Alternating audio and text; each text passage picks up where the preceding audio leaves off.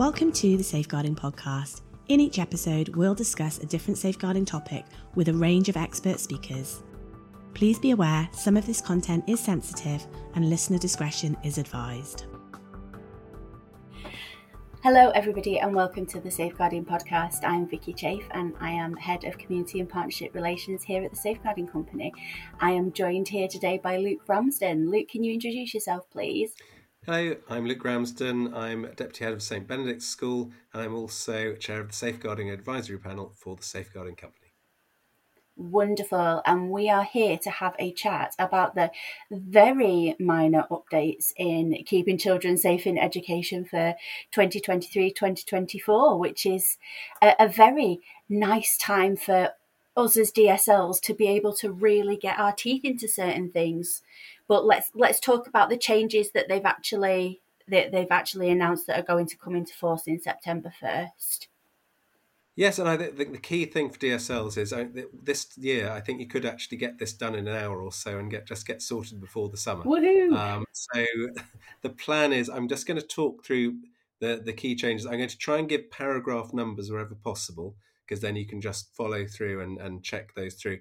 And then things like a, a number of these things will be sort of going onto your um, Microsoft Word and doing replace with kind of function. So it, it, really shouldn't be that much. Having said that, a few of them are you know quite useful little changes to know about, and of course you know that when if you get an inspection, they're always very keen that you've reflected those changes mm. in your policy. So what I've got, I think, is five quite little things, and then one larger thing about filtering and monitoring, which seems to be a, new thing that they've really um, so, uh, focusing on yeah.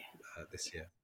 Um, so, without further ado, the first thing, if you go to paragraph 13, um, a, a, a, change in wording. So a bit like last year, they changed um, some of the different wording. They've now changing that students who are very often absent from school, they have low attendance basically, they are now absent from education yeah. rather than missing from education. The reason they've done that is because they want to have a separate category of students who are literally totally off the books. They're not going to a school anywhere. So they're missing from education. And so with your policy, I think the thing to do would just be to change missing to absent. Yeah. Because any student that's got very low attendance, they're an absent from education.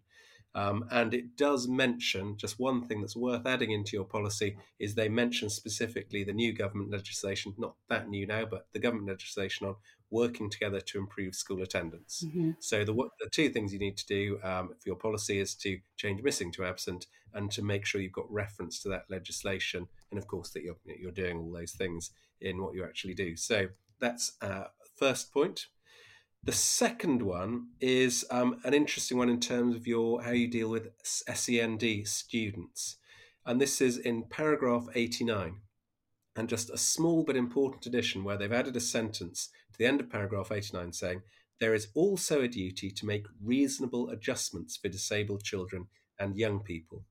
Now, this is adding on to that the, the whole paragraph is saying you need to support students who've got protected characteristics, mm-hmm. all those sorts of things. But I think that phrase, reasonable adjustments, first of all, is worth, you, know, you need to make sure that's in your policy, but also it's worth having a discussion with your SENCO, with your senior team about what exactly that reasonable adjustment means. Now it's really quite likely that's probably going to be in your SEND policy or in your curriculum policy, or it might it will be somewhere or other. Um, but first of all, you as um, uh, DSL, I think knowing what those reasonable adjustments are, um, but uh, and and working out whether you know you're really happy with them from the safeguarding frame of mind. So again, a, a small change, but just one that requires a little bit of thought, a little bit of discussion ahead of the new year. Third small point is uh, just a note on paragraph 157. And this says, which you know, I think you'd all know this uh, if you've been a DSL for any amount of time, but the note says that consensual image sharing, this is about the yeah. is uh, sharing of image, especially between older children of the same age, may require a different response. It might not be abusive, but children still need to know it's illegal. Mm-hmm. The important thing about that, and I think the thing that would be worth adding into your policy uh, and perhaps your behaviour policy, is that real clarity over that illegal activity that you know that you will have to report to the police is un, is not necessarily that it's been you know immoral activity that's been unpleasant activity that it counts as bullying. And i think that's really important if let's say you have you know a couple you know boy boyfriend and girlfriend in the sixth form who've shared images and you would say this is unwise. This is something that you know it is illegal by the letter of the law. The police have to be informed, but we are aware that this is very different from non-consensual sharing of images. Yeah. Um, so again, I think that's a small point, but one which is worth incorporating in there. Um, I think one extra thought though is, of course, the way in which you know, consensual sharing of images can become non-consensual sharing just because they're boyfriend and girlfriend age 17 the sad fact is that they are unlikely if, if, we're honest to be still boyfriend and girlfriend a year two years later.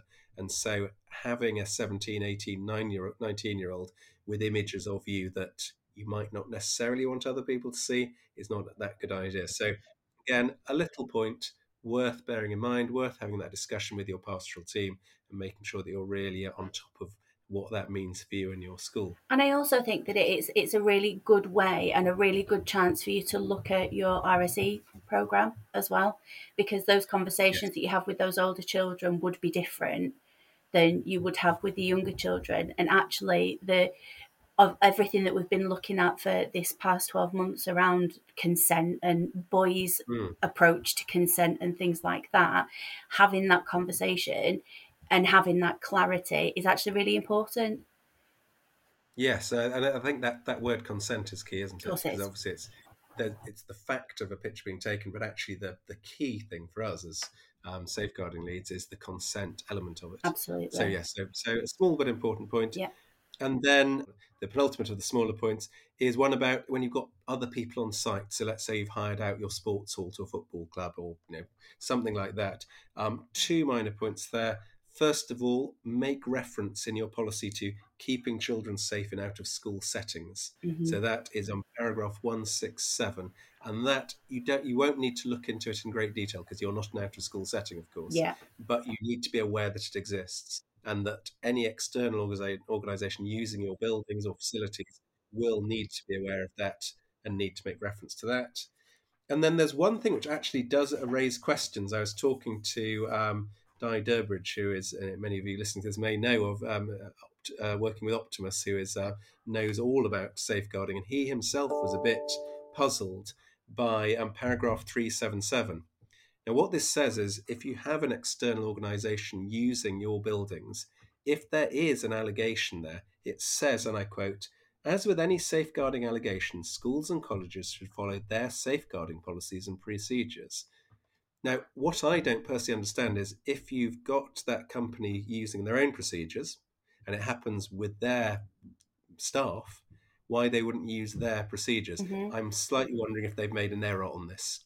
And it might be that they have an update before September. Yeah. Um, because it doesn't actually make sense to me that you tell an organization to use their policy, but you're also saying that you need to follow the school policy. So where it might just be that they need to clarify that. Yeah, but, and and also yeah. those those concerns might not come to you from an out of out of school organisation. Yes. You know, if you as a parent have got an allegation or as a child have got an allegation from an out of school um, organisation, you'd go to them. You wouldn't necessarily go to the school. So it'd be very difficult for school to enforce. Of course, it, it might be meaning that what they want to do is make sure that if you're the school you know that an allegation has happened on yes. your site. Yes. It might be they're saying we need to make sure that you're in the loop. Yes, and that would that, make sense. Yes. Yeah, absolutely. So uh, perhaps watch this space on that one. Uh, I'm not sure exactly what that means, but um, and then one final small point, um, but I think again a nice important little point is paragraph two two one, and this I think is a really good point to make. It says schools and colleges should inform shortlisted candidates that online searches may be done as part of due diligence checks. So this is in the HR field. I think this is really good because there's been a whole year of people thinking, do we do online checks? Don't yeah. we do online checks? It's up to you. This for me very much says, yes, you need to be doing online checks. And it strikes me as such an obvious and easy thing for a school to do, just to do a Google search on a, on a candidate. And those things that they're putting out in the public sphere, if it's really obvious, oh goodness, I'm not sure those are the things I want a candidate for our school to be doing. Um, that seems such an obvious way to do searching uh, and looking at things. So that that seems to be a very good thing to make sure your HR team are doing. And you know, just to just to clarify that as well, and and the importance of it. I was talking to a, a school who was going through a recruitment, and they were they'd shortlisted some candidates, and one of them was absolutely fantastic. They thought it was that he was going to be incredible. Um, it was a high school position as well, um, and they did the online searches, and it turns out that he was an author, but he was an author of erotic novels, erotic okay. graphic novels. Now, it just goes to show how important it is to to, to do these searches yeah. because obviously it was it was published. There was there was nothing necessarily wrong with him doing that, but Again, working in a school might be fine with that. Yeah, but they also might not exactly. Yeah. and and if the children found out, you know, it was a whole a whole yes. thing. So it just goes to show how important that these searches are and how how given that we've given that we've got them given that people live live live so much of their lives online i think it, seems very sensible absolutely. absolutely so this goes on to then the, the one sort of main point i've got for you is that um, is about filtering and monitoring. Yes. And I think this is absolutely clearly a response to the way in which so many schools are now, even though you know, we're post COVID and we're not online schooling, so much of our work is done on computers. We have a lot of online schooling, a lot of setting homework online. And so having digital filtering and monitoring of what students are looking at, of what they're typing in, is absolutely key. And I'm certain that 99.9% of schools already have these sorts of systems in place. But there are some quite useful little sort of clarifications about what happens with them. Again, just like before, I'm just going to point out the paragraphs that you might want to look at in this. First of all, these are paragraphs 14 and 124. And this is saying that all staff need to be trained in understanding filtering and monitoring of what's going on. Now, I, I would imagine your teachers are not going to be sort of following up concerns and actually in the nitty gritty of what happens with them. But I think them understanding how the process works is important as much as anything else so that they can inform their students. So let's say an art teacher is doing um, you know, an art research project. Um, we've had this in our own school where they're looking up um, uh, different sorts of, u- of uniforms um, and sometimes that involves guns and things. So they could say, well, these are things to avoid looking up. These are things that sort of go into the filters, or indeed they could email the IT team and say, do be aware in the next couple of days you might have a number of concerns that pop up saying looking for guns, that sort of thing. And actually, it's not a problem. So I think it's really important that teachers do understand the filtering and monitoring, they understand the rationale behind it, and they understand how to use it. Because again, they might be able to say, could we make sure that that particular site is opened up and actually allowed because it's a really useful site? Or they might say, actually, that needs to be shut off. But they definitely need to be part of the system. So making sure that in your policy that you have that training, and I think schools in your you know, the usual regular annual updating safeguarding training discussing your filtering and monitoring processes would be a very good idea. Absolutely. And there's certain ones as well that will actually send messages to the DSL if children are searching for things like how many paracetamol do I need to take to end my own yes. life and things like that. And actually, that would be something that if you didn't have the filtering and monitoring systems uh, active within your school, you would never have known that. So you know they're they're really really important for for that side oh, of yes, it too. In, in terms of um, self care for students, in terms of potential bullying, I mean, absolutely, they're they're, they're very important these days. Um, of course, one thing, as ever with KCSIE, it updates the DSL's job specifications and gives the DSL yet another thing to do. So, paragraph 103, this is, says that the designated safeguarding lead should take lead responsibility for safeguarding, including online safeguarding and understanding the filtering and monitoring systems. It strikes me that this is the kind of thing you might want to delegate to one of your DSL teams. Something I've talked about on lots of these podcasts is saying you need a whole team of DSLs in a school that's of any size. And so this seems to me an obvious area where you might say, would you, you know, like to take on this responsibility? And make sure that you do on a day to day level. Of course, the lead DSL will need to understand the system and have had an input into how it's set up, but it might well be something you delegate to another DSL in terms of the actual day to day running of it. But it is interesting that every year they're adding more and more things to the job of the DSL and making it that, you know, in practice it has to be a team because you've just got too many things to do otherwise. Um, and the key phrase here, and again, I think a lot of schools will already have looked at this in setting up these systems, is they say that the filtering and monitoring should block harmful and inappropriate content without unreasonably impacting teaching and learning. And I think that's where DSLs and teachers having an input into how it's set up is key because, as I say, no, their sites. Let, let's know as a history teacher, sites on Nazi Germany, sites on you know, things like that could well have some really you know, difficult material, really you know images that you wouldn't want a student to see normally. But on the other hand, as an educative thing, if you're researching the Holocaust, you've got to see that material. So it's that sense of having a flexible system where teachers can make changes, can open up sites if they need to, and also by the same token shut off things that they view as not appropriate. And there's no reason why you can't open something up for the week that you're researching it and then close mm. it back down again. You know, having yes. having that flexibility with these with these systems is is wonderful in that respect. And also with individuals. So, and if there's an individual, let's yeah. say, linked with SEND, somebody who, you know, perhaps someone, a student with ASD who is perhaps not as aware of different things they should be looking at or for, and you might say actually there's a slight different change in the levels and most systems will allow that or there's a student who you know, has had no issues in terms of controlling their computer use and you could change their levels so these are all things you want to be looking at so that you've got that flexibility that it does what you want it to do the third point on this filtering and monitoring is to make sure that you are looking at your other policies. So you're looking at your safeguarding policy, but this needs to link with behaviour policy. Now have a think about what are your sanctions for getting this wrong? What is there a sort of sliding scale? How's that done? How does this work in terms of your IT policy? Do your IT leaders have buy-in with that? Um, and so it's something that might well be part of that broader strategy meeting about how is this working uh, next year and how does this work with, say, individual devices when students take them home, those sorts of things. So um, certainly something worth thinking about that, the, the more global perspective of how you use these computers.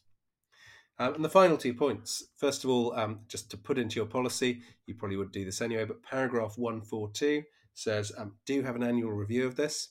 Seems eminently sensible in that they, by this time next year, um, most schools will probably be using artificial intelligence quite a lot. What that will actually mean or look like in terms of filtering and monitoring, and what do you do if AI has accidentally generated material that is difficult or objectionable or, or, or racist? Know, is that the student's fault? Is that the fault? So, I mean, these are questions we're going to have to think about this year. So, an annual review, and then uh, final point, really for inspection purposes and how you're running your school. What they're saying so much for Ofsted and ISI is governors have to be involved. Now, and that thing that they're saying all all over your school is that it's not just governors signing off saying, "Oh, I'm glad you've got that policy." You're safeguarding governor perhaps you've got a governor in charge of IT, they need to be involved in this part of these discussions and understand the systems that you've got in place. Absolutely, and the training, and I mean, it's something that we've yes. spoken about a million times before, Luke, isn't it? You know, safeguarding governors are not just there to have their name on a piece of paper; they have such an important role, and they massively need to be able to be trained. So, whatever training you're doing with your staff, especially when it comes to the filtering and monitoring, they need yes. to be involved in it. And in fact, all the governors do because there could be a financial implication with with yes, these kind yes. of things. And if the governors might not necessarily understand the importance of it, you know, they need to be able to have that training so that they do understand that actually no, we do need to be putting that extra resource into it. Absolutely, I th- and I think that's going to ever more be the case for governors that they have an active involvement. But um, as you can see, then I, that there are some other very tiny little sort of changes to wordings. But as far as I can see, um, those are all the changes that would actually result in a specific change to your policy. Um, I don't think it would take vastly long to make sure that your policy is up to date.